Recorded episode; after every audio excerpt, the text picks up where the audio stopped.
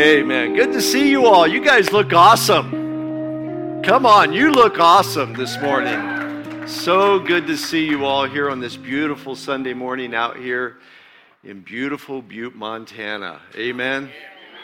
And uh, looking over this valley and looking onto the mountains and enjoying Jesus and the outdoors. And I think we're blessing our neighbors. I hope they feel the same way about all this. Amen. So I have something I want to show you. I have something. Uh, you guys know that I'm I'm kind of into saying something every once in a while. So I wore this shirt today because I there I had this feeling I might need to wear this to get your attention, and so I'm going to flash you right now. So so this says, "Can I get a good amen out there?" That's what that's what this says. So don't make me don't make me do it. I want to hear. No, calm down. Calm down. This is not the club. Amen. Uh, Rich and Carol Henningsen bought me, made me this shirt a number of years ago. They, they said, uh, You say it enough, it, we're going to make it into a shirt. So, hey, uh, obviously, we, we're glad you came out today. We just want you to know that we're here on Wednesday nights as well at 7 o'clock, and usually uh, we do worship and we do a teaching. We're right now talking about the person and the work of the Holy Spirit. Last week we talked about tongues. What was tongues? What, what's the significance of tongues for the Christian in today's world and in today's time? And uh, we are firm believers that the gifts of the Spirit are still as vital today as they were 2,000 years ago. And uh, so we, that's kind of, uh, just to let you know, that's kind of our direction with it. But anyway, we talked about that. This coming Wednesday night, I want to invite you to come out and be with us. We're going to be talking about the gifts of the Spirit. We're going to be talking about spiritual gifts. And um, so that's what we're going to be talking about this Wednesday. We start at 7.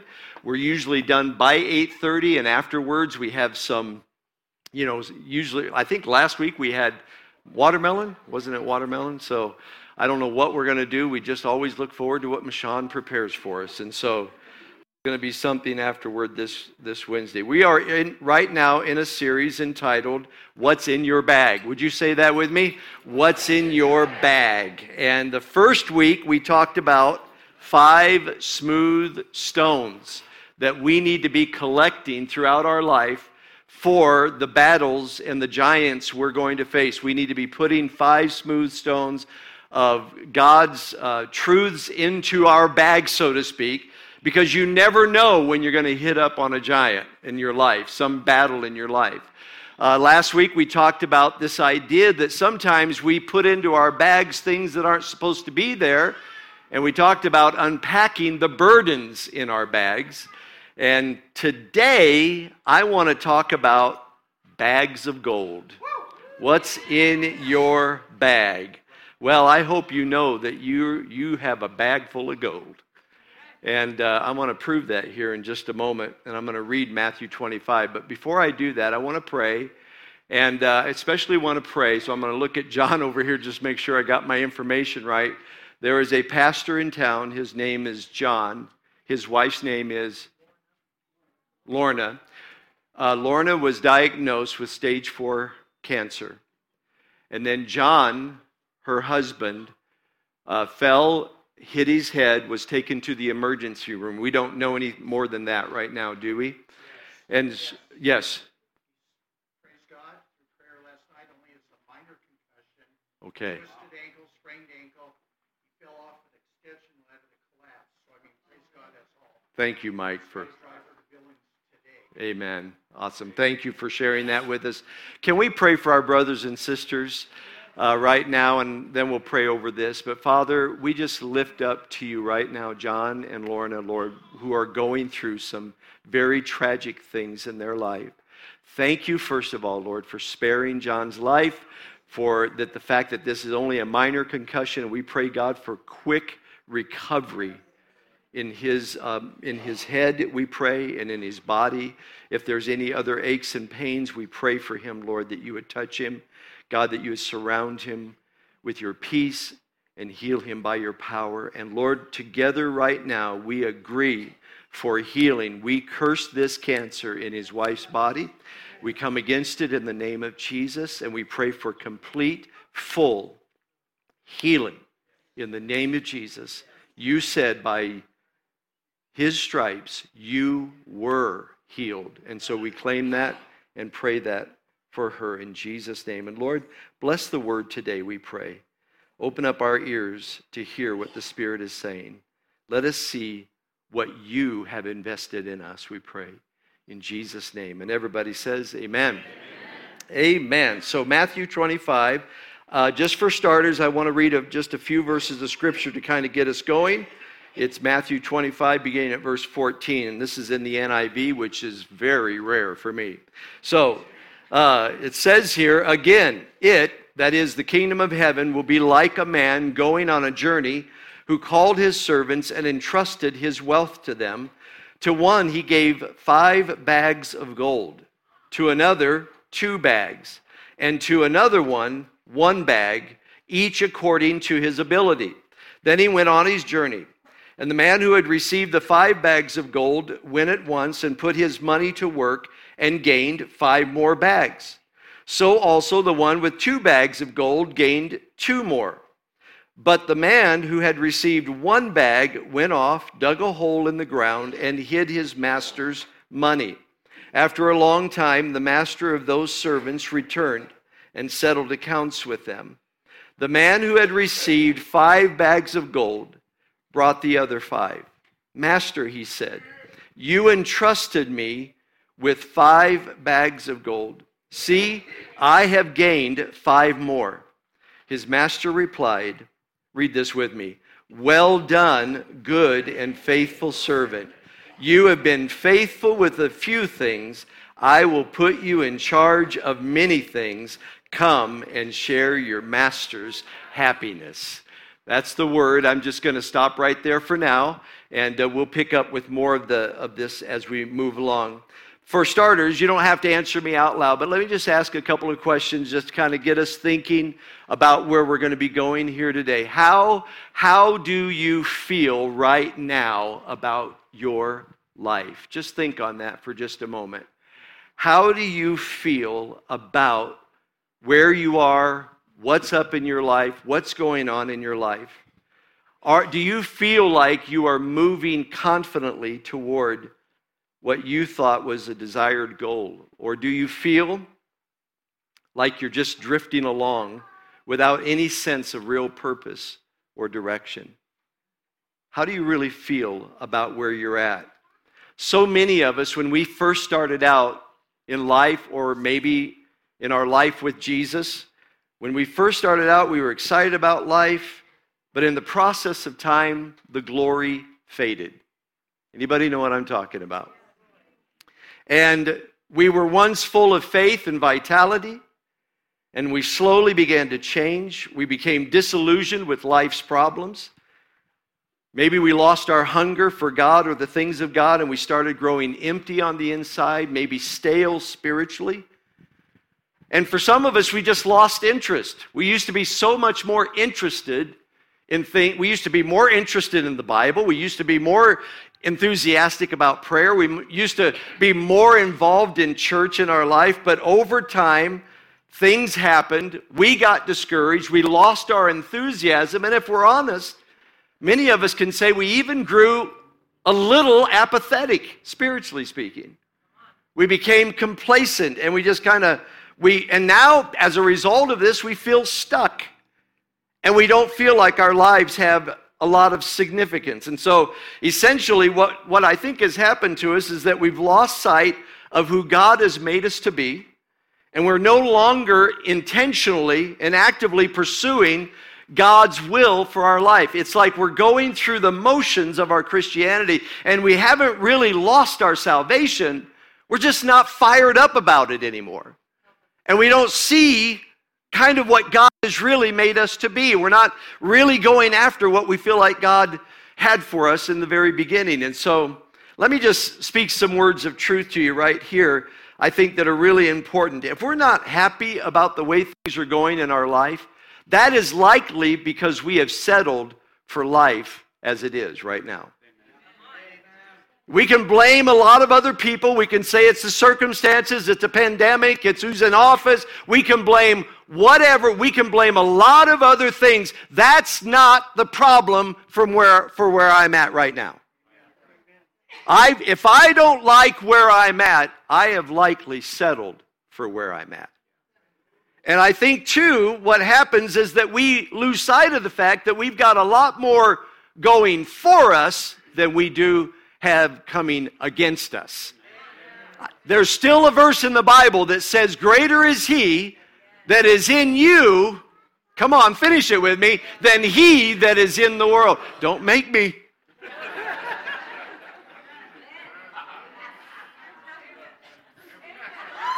No, greater is he. You have so much more going for you than you do having coming against you. And we don't realize sometimes all that God has put within us. And this is why I love this parable. Because a parable was a way that Jesus would speak to us, to his disciples, and thereby to every one of us. He would speak in very natural like stories, but he was giving heavenly principles. And so, what he was saying was, he was showing us, he was painting a picture through a story. You're, you're not supposed to take parables necessarily literal. I mean, you can in a little in a little bit of a way, but really they're they're really more of a, a, a spiritual principle that he wants us to understand. And so he talks about talents. He's not talking about people being talented per se, because the word talent comes from a Greek word that literally means it's a it's a, a, a reference to an exchange in uh, currency. It would have to do with gold or silver or copper. And depending on who you read, eh, what commentary you look at, they'll tell you that different people will tell you the amounts mean different things. So, but I like this one. This is the commentary that I was reading. They said a talent is worth about 20 years of basic wage. And so, if that's the case, uh, I just did a little. I and don't don't fact check me too hard on this. Uh, because I did a little bit of figuring, and if, if you go by a basic salary, which I realize in today's culture might be a little low, but let's call it $30,000, 20 years, five times. That man that got five bags of gold, or five, yeah, five bags of gold, was given over 350, uh, $3,500,000. And that's a lot of money. Turn to somebody and tell them, I'd like to have a little bit of that myself. I mean, what would you do with bags of gold that come out to three million five hundred six hundred thousand dollars? This is the what the, see what Jesus Jesus isn't talking necessarily about money. You can make application of it that way. But really what he's saying is I want you to see the worth and the value of what I have put in your life. I'm leaving this world. I'm going on a long journey. And I'm not going to be here. But let me tell you something. I have not left you without anything. I have put a lot of good things in your life. I put a lot of value in you. I put a lot of worth in you. And I really want you to get a grip of that, a hold on that. Even the man with one talent got over $600,000. He got over 600,000. I would still settle for that. Come on, can I get a good amen out there? So, this is big time stuff. Jesus, listen, Jesus doesn't invest in stocks. He invests in stewards, you and me. That's where he put his investment. And he's looking for a mighty powerful return. But if, it, if we're going to bring him a return, we've got to realize what he's put in within, within us and put it to use in our life. I want you to see what Paul said in Ephesians chapter 1 verse 3. Paul says, "Blessed be the God and Father of our Lord Jesus Christ, who has read it with me, blessed us with every spiritual blessing in the heavenly places in Christ." You are blessed more than you realize. There is so much more blessing in you and me than we really ever tap into. Paul went on to say in that same chapter of that same book later, he said, I'm praying that you would understand the inheritance of the riches in the saints. I want you to see what God has put in your life. I just, you ever heard of that phrase? Uh, somebody say, there, There's gold in them there hills. Well, there's gold in you. Amen. Turn to somebody and say, You look like a big bag of gold to me. Go ahead and.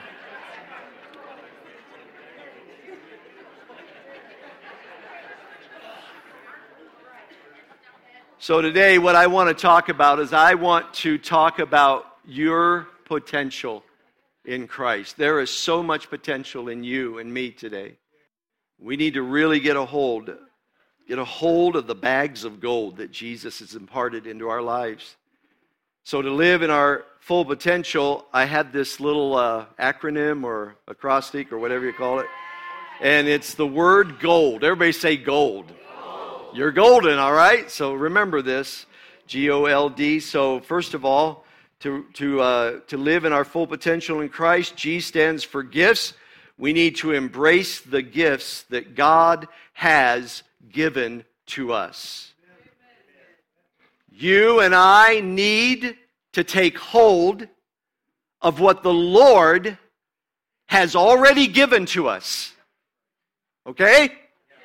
The man went on a long journey. He called his three stewards to him, his three servants, and he says, I am giving you out of my wealth.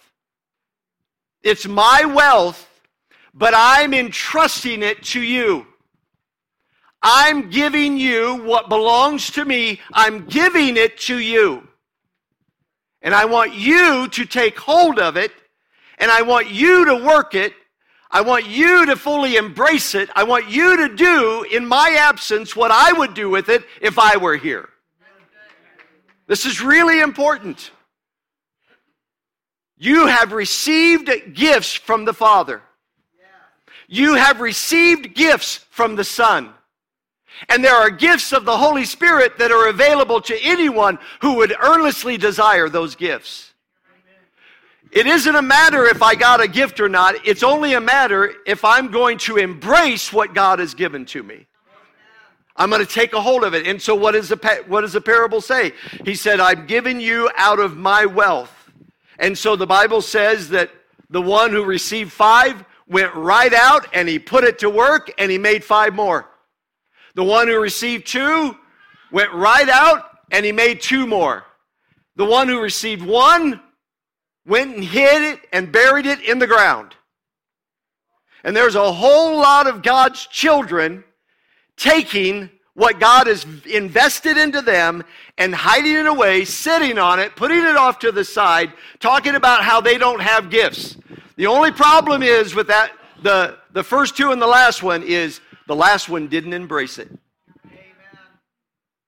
Come on. He didn't take hold of it. And I'm here to remind every one of us that everything we have belongs to God, but He has entrusted it to us to fulfill His purpose for His glory, and they're called gifts. You have gifts, and hey, check this out. You are a gift. Come on, that's good news. Now, somebody don't want to open you up, but they're just missing out because you are a gift. Look at this. James said, Every good and perfect gift is from where? Above. Above. And it comes down from the Father of lights, with whom there is no variation nor shadow of turning. In other words, God didn't turn off the gift light. The light of his gifts is still shining upon you. He still imparted them to you. The only problem is, I may not be doing anything with it. And so, 1 Peter chapter 4, we need to understand this. I want you to see this. Each of you should use whatever gift. Peter doesn't even assume that you don't think you have them. He's just telling you you do have them. Here's what you do with it. He said, Each of you should use whatever gift you have received to serve others as a faithful steward of God's grace in its various forms. Listen, you are gifted by God. Jesus has put his gifts in you. Father God has put his gifts in you. You have gifts in your life, and God wants you to use it. Everybody say, use it. Use it. Listen, you use it or you lose it.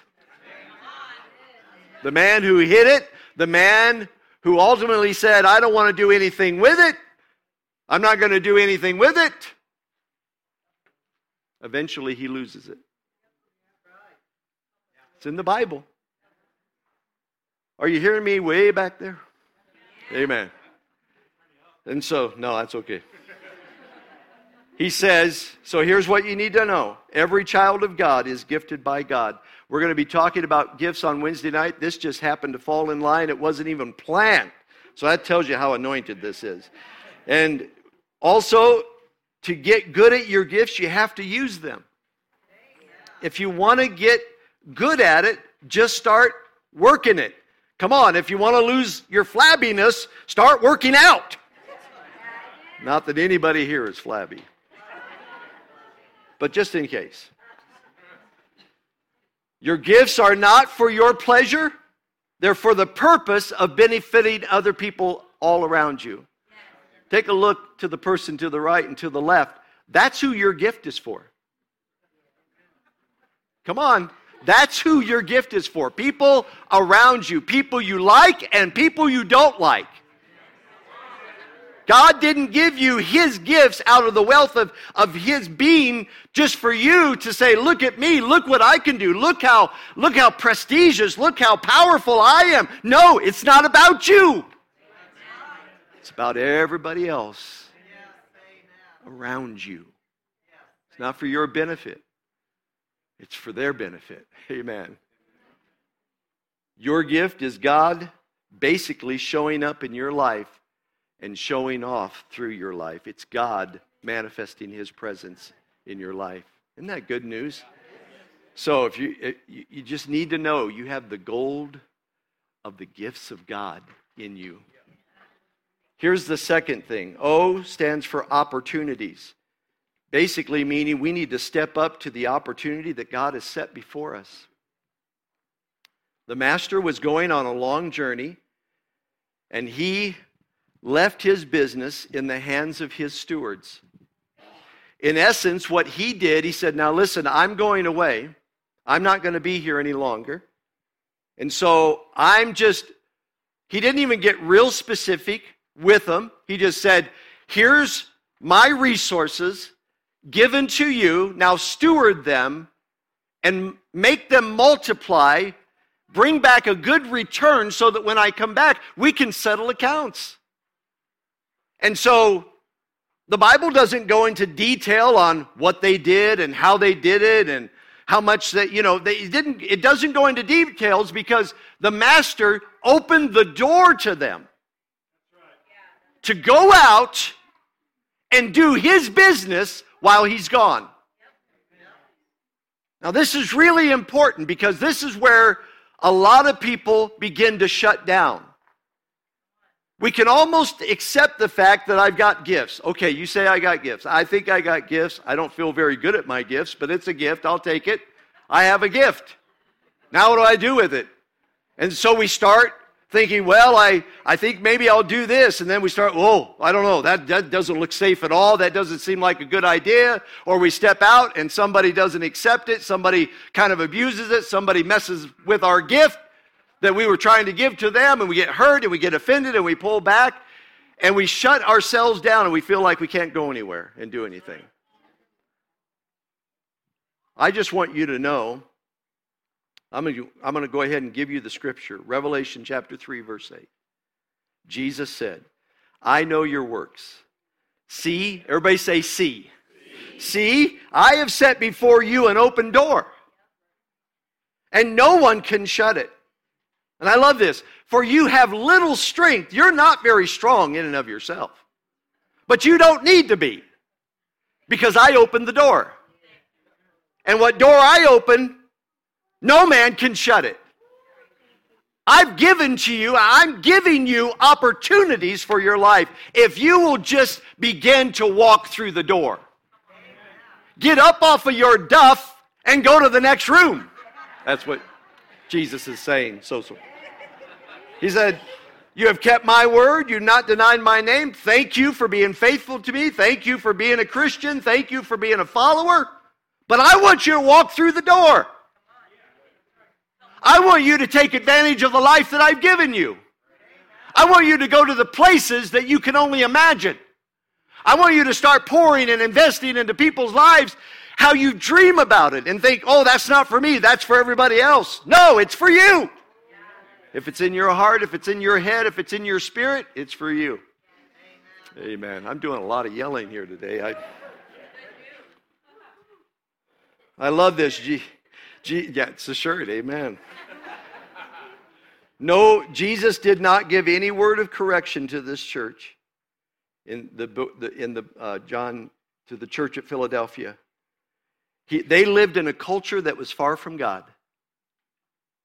They were battling false teachers within the church. How many know we got this stuff going on today? We live in a culture far from God. In the church today, there are people who are not teaching the purity of the gospel and the message and the word of God. They were facing the very same thing. And, and Jesus says to them, but still, and also he said, he, he actually said a verse later, he said, and you live in a town where Satan's. Ooh. Let me say that again. He said, You live in a town where the throne of Satan is. But still, the door is open. There's nothing that can stop you from walking through. You just need to get up and go. Amen. So, how do we take advantage of these golden opportunities God gives us? How do we do this? Well, I think we need to conceptualize. He said, You need to see that I have set before you an open door. Paul said, and this won't come up on the, screen, uh, up on the screen because it came too late to me, but 1 Corinthians chapter 2, verses 9 and 10 say, But as it is written, eye has not seen, nor ear heard, nor have entered into the heart of man the things which God has prepared for those who love him. You ain't seen nothing yet. That's what he's saying but God has revealed them to us by the Holy Spirit. See, this is one of the reasons why the power and the presence of the Holy Spirit is so essential to us is that the Holy Spirit reveals the hidden things to us and causes our eyes to be open to the will of God and what God wants us to go after. Come on, aren't you glad today that you have a Holy Spirit dwelling in your life? Stop thinking so small and seeing so small. The Spirit sees so big. Amen. We need to have confidence that we can do it. I love when he said, You have little strength. But come on, I can do all things through Christ who strengthens me. You can do all things. There's nothing you can't do with in the name of Jesus. And so we need to take courage. I want you to see this. You're going to have to have courage if you're going to go into the opportunity that God sets before you. Paul said in uh, 1 Corinthians 16 9, he says, For a great and effective door has been opened to me. Watch, and there are many adversaries. Do you see that? Is that up there? For a great and effective door has been opened to me. So Jesus said, I open doors. I'm opening doors all the time in your life. And you know what Paul said? I looked through the door and I saw nothing but trouble. And you know what happens to us when we see nothing but trouble? We say, oh, that must not be God's will. Oh no. It's God's will. Because Jesus said, when I open the door, no man can shut it.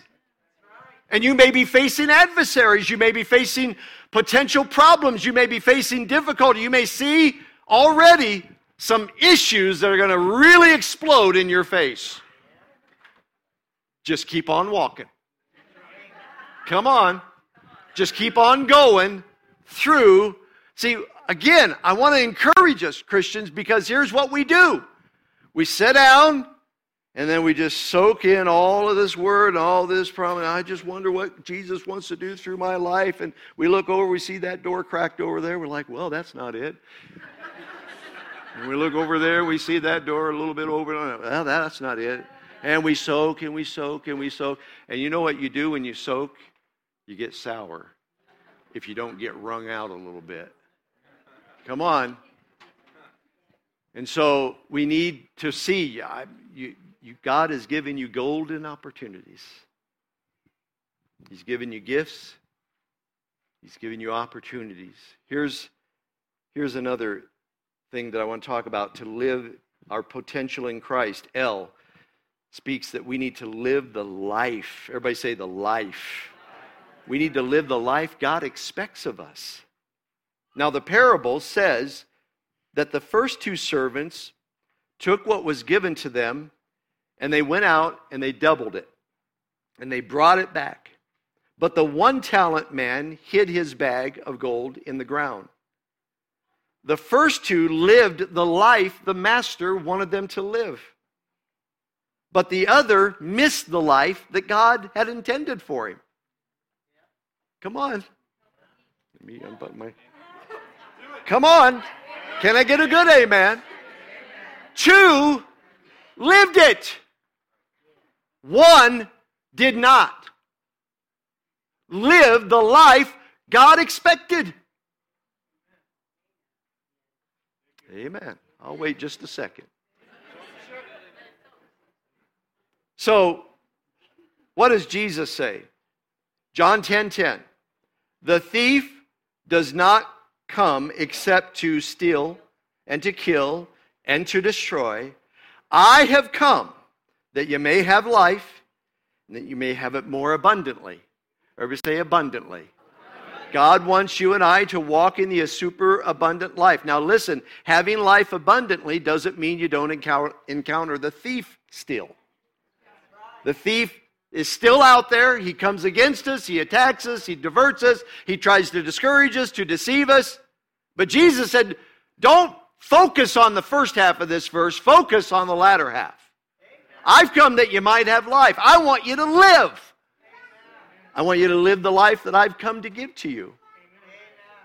And so, according to this passage in Matthew chapter 28, when talking about the people that were given the bags of gold, we, we see what is required in order to live the life God wants for us. I'm going to give them to you in two words. Won't come up on the screen. But the first word is faithfulness. Everybody say faithfulness. faithfulness. And then fearlessness. Okay, faithfulness. Let's talk about that for just a moment. Let me, let me read these words to you again Matthew 25, 20, and 21. The man who had received five bags of gold brought the other five. Master, he said, you entrusted me with five bags of gold. You entrusted me with $3,500,000. That's a lot of money. See, I have gained five more. Isn't that awesome? His master said, Good job. Well done. Good and what? Faithful servant. You have been faithful with a few things. I will put you in charge of many things. Come on. Come on into my happiness. I mean, I'd be happy if somebody doubled my money like that. So, this, this idea of faithfulness, everybody say faithfulness. Okay, so this is an important word. Now, when I looked up in the dictionary and the thesaurus, that's a hard word to say, thesaurus, okay, sorry. Uh, I looked it up, and here are some synonyms loyal, dependable, uh, trustworthy. That's what we think of when we think of the word faithful. That's not all. According to Jesus' parable, faithfulness isn't that I just grind through and I'm just there no matter whatever happens and maybe good things happen. Bad. That's not the idea of the faithfulness here. The idea of faithfulness here is fruitfulness, multiplication. Come on. See, a lot of Christians got this idea, well, at least I'm showing up to church and at least I'm reading my Bible and at least I'm, you know, tithing to the church and, and we're just being faithful. Well, that's not Jesus. That's not what he was saying to this guy when he was being faithful.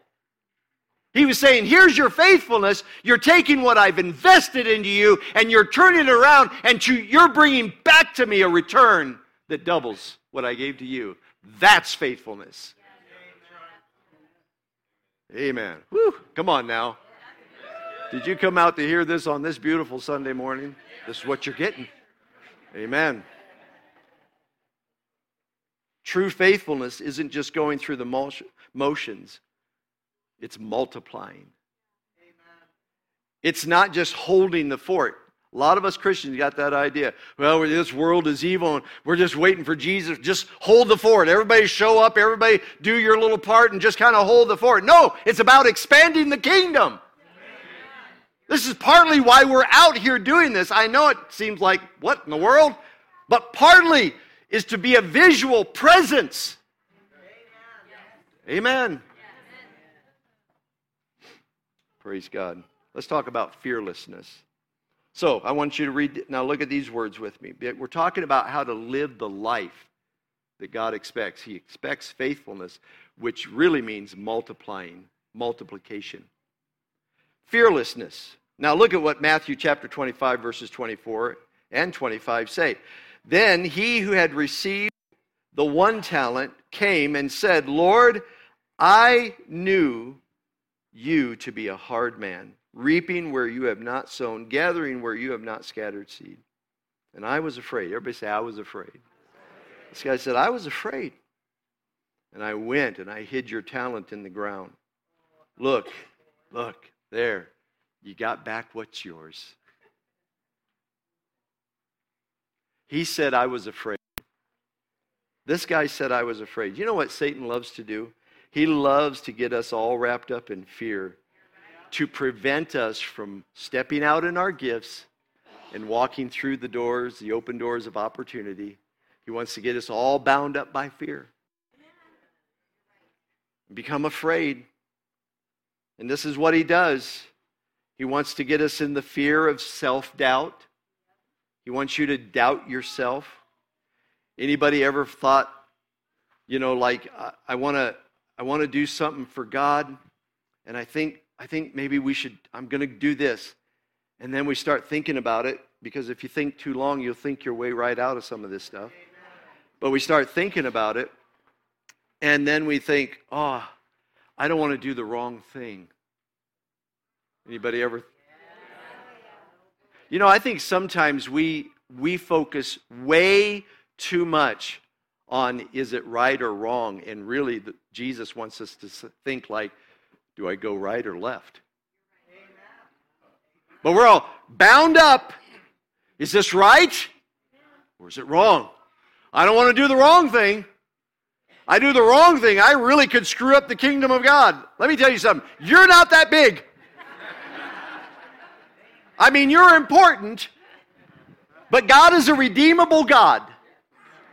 He's a God who can fix and repair our flub up. And let me tell you, you flubbed up quite a few times. And He's already taken good care of you.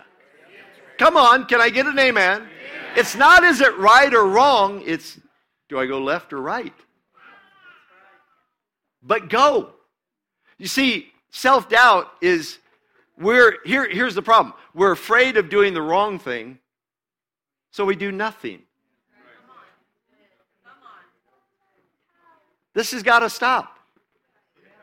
I'm telling you, we live in a world right now that needs Christians to be Christian. And to walk into this broken, hurting, devastated world with the life of Jesus, to live the life that Jesus expects us to live. Amen. He wants to get us wrapped up in self doubt. He wants to get us wrapped up in self pity, the fear of self pity. Some of us are so hung up on, the, the, on poor choices and mistakes we made in the past. And I've already said it, but let me say it again. God is a redeemable God. He is a God who can, you know, if I make a wrong move, He's good. He's, he's going to be there for you. And if you stay close enough, you'll hear him more and more, and you'll get the, you'll you'll keep in step with the Holy Spirit. We've all messed up here and there in our life, and maybe we we rushed into things. But I'm I'm telling you, I think we I would rather. Well, I don't I don't really want to own a horse, but I'd rather say giddy. I'd rather say whoa than giddy up. I've heard a rancher or farmer say that. You want a horse with some life in it. That's what I'm trying to say. Not that you're a horse. So he, he gets us wrapped up in the fear of self doubt, self pity. How about self conscience? He gets us all wrapped up in self conscious, like afraid of what others are going to think. If I say that I'm going to do this, what are people going to think that I think I am? Who gives a flying flip what they think? now, I mean, honestly. Noah said, I'm going to build an ark because God told me to build an ark. All of society scorned him, mocked him, laughed at him.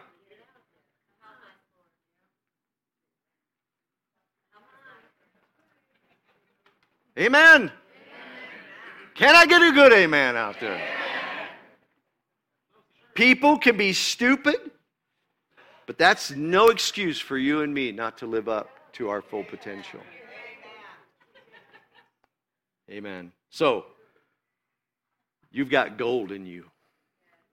You are golden. Amen. You have God's gifts, God given opportunities,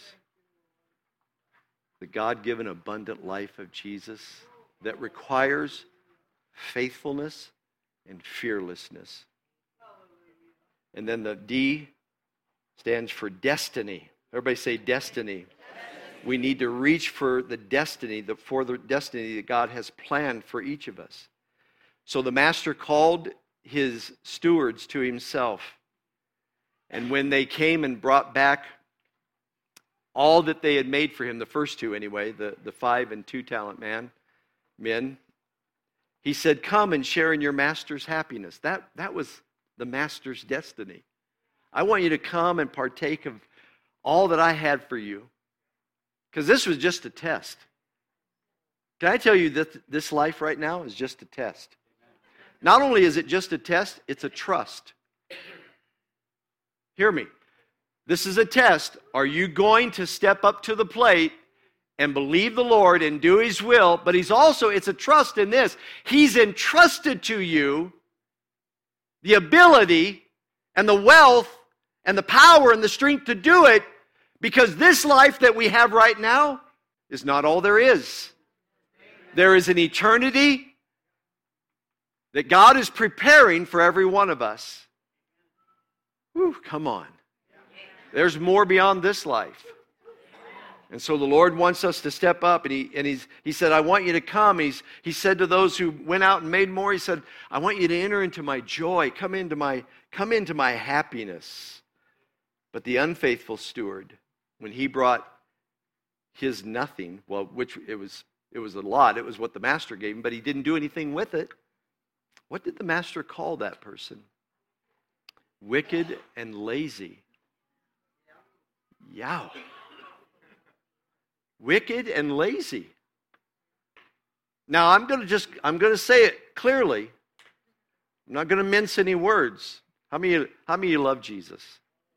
How many of you know that Jesus loves you? But you need to know he's not afraid to say what the truth is.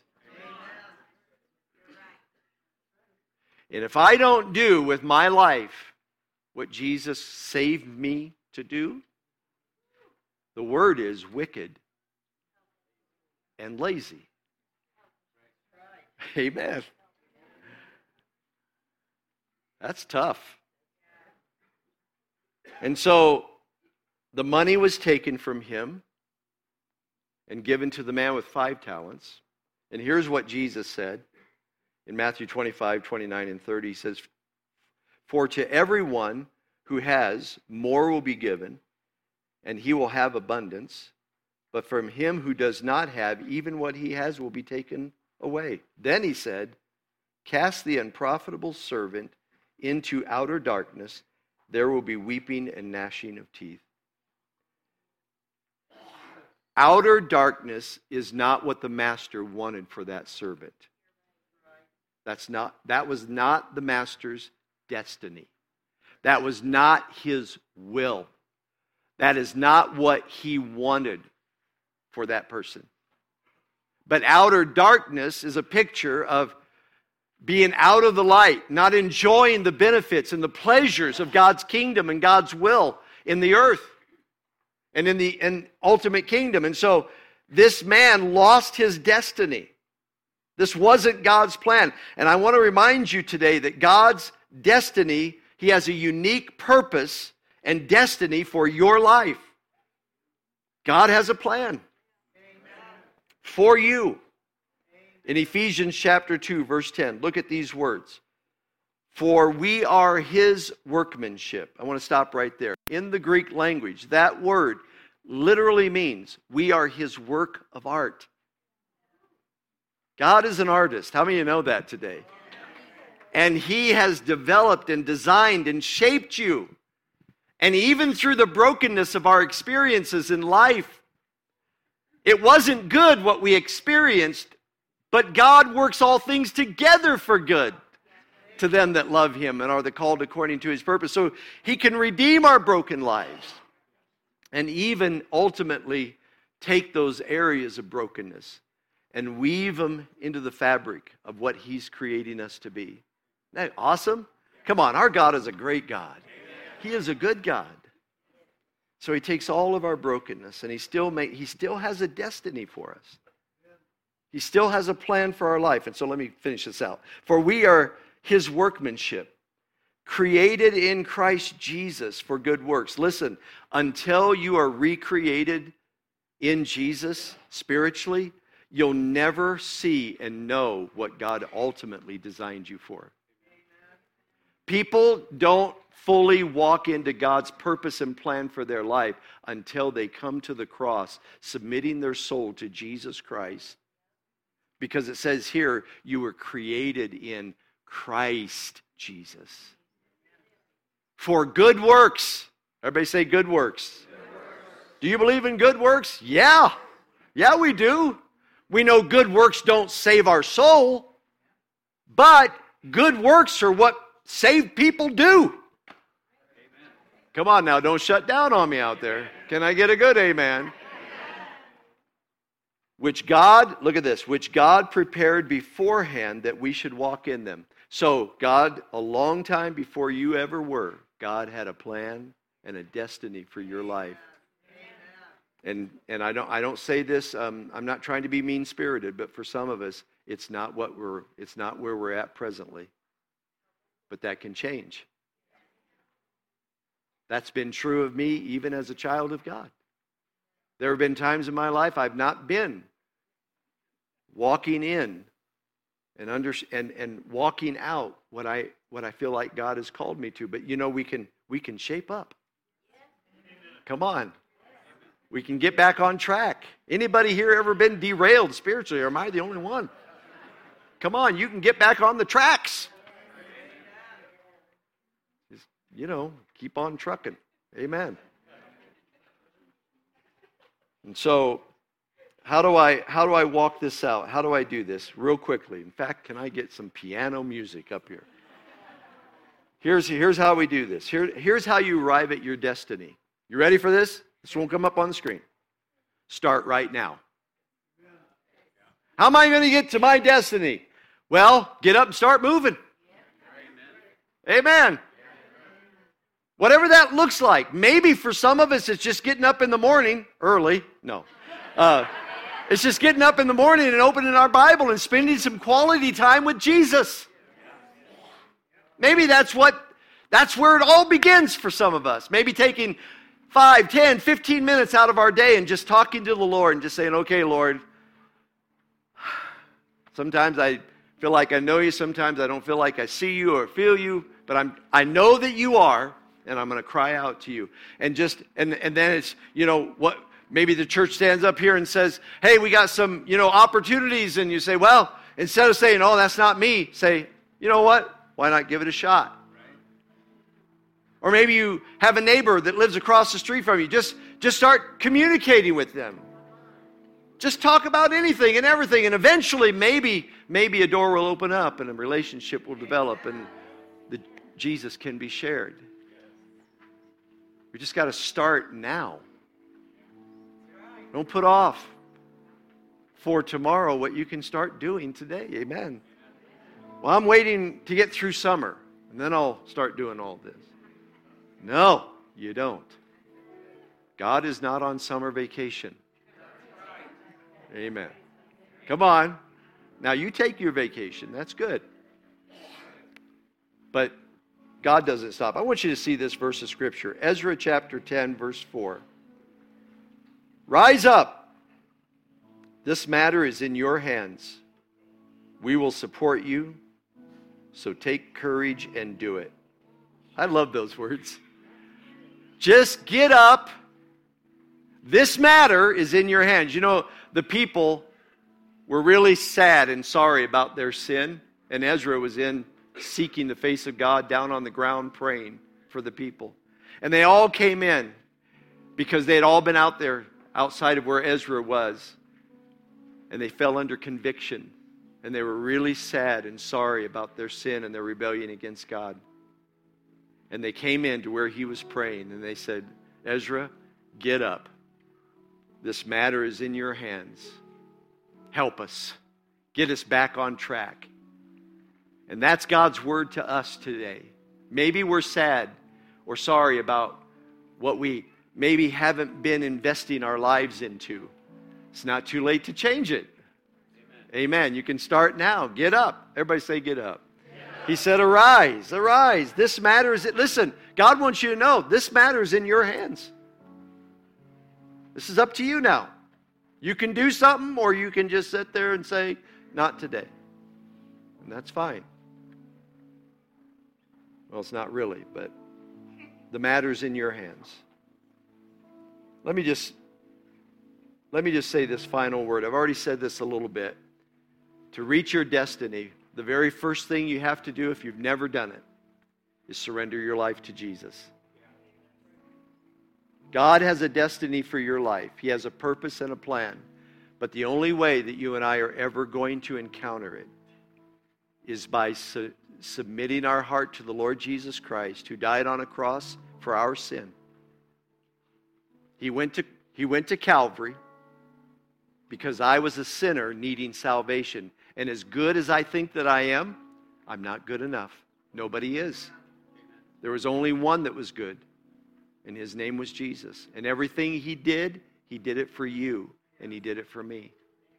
And if I'm ever going to step into what God has for me, the very first thing I got to do is essentially, you don't have to do it here, it's a pretty dirty floor, but we have to bow our heart to the Lord Jesus Christ, surrender our life to him, and say, Jesus, come into my heart, save me, redeem my life. And I know most of us here probably today would confess that we are Christians, but there might be somebody here that you're not sure of that today. But you can be sure of that today. You can pray a simple prayer of repentance and inviting Jesus to come into your heart, which is basically acknowledging God, I know I'm a sinner. I know I'm a sinner. I know that I've committed sin. I know that I've rebelled. And I think I'm a good person, and I think sometimes I'm, I'm better than that person, so that'll get me to heaven. But that, I know in my knower, that is not my salvation. Jesus, forgive me. Simple, things like this, words like this Jesus, forgive me. Come into my heart, take over my life. I want to be who you designed me to be. I want to do what you have called me to do. Amen. Amen. Could you stand with me right now?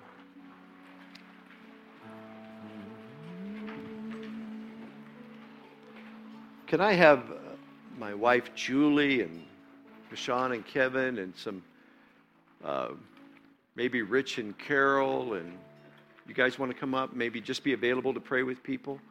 Um, today i'm just to we're to end the service here but today if you need prayer on about anything that either I talked about or maybe you need a healing touch of Jesus today, don't leave the tent today without getting prayer if you need something. And if it's, I would especially encourage anyone that maybe you're struggling with the will of God for your life. I felt impressed in this, like that this might stir up what is God's will for me? What does God want to do in my life, with my life? I've had these thoughts, but is this from God? Well, let some people pray for you. Let them pray with you. And I believe God will give us clarity of understanding. Amen. Can we would you feel comfortable and join me lifting our hands to, to the Lord under this tent? Lord, we love you in this place. You are so, so worthy of our praise and adoration. Thank you for giving us another beautiful Sunday morning. Thank you, God, for letting us enjoy this great outdoors that you've given to us. And Father, I just pray today that we would not leave here and leave the word behind, but God, that we would leave with the word, take it with us and Lord, that we would hide your word in our heart, but not hide your gold in the ground. I pray, God, that your word would be life changing, life transforming. God, that you would move in a mighty way over all of our hearts and all of our lives. God, touch everyone as we go out. I pray, Lord, that we would be a light in the darkness over this city of Butte. Lord, we pray for Butte, Montana. We pray that you would bless this city, bless this people, draw these hearts and lives close to you, all of this whole region of southwest Montana. God, bring a revival and an awakening, we pray. We love you, Jesus, in your glorious name. And everybody says, Amen.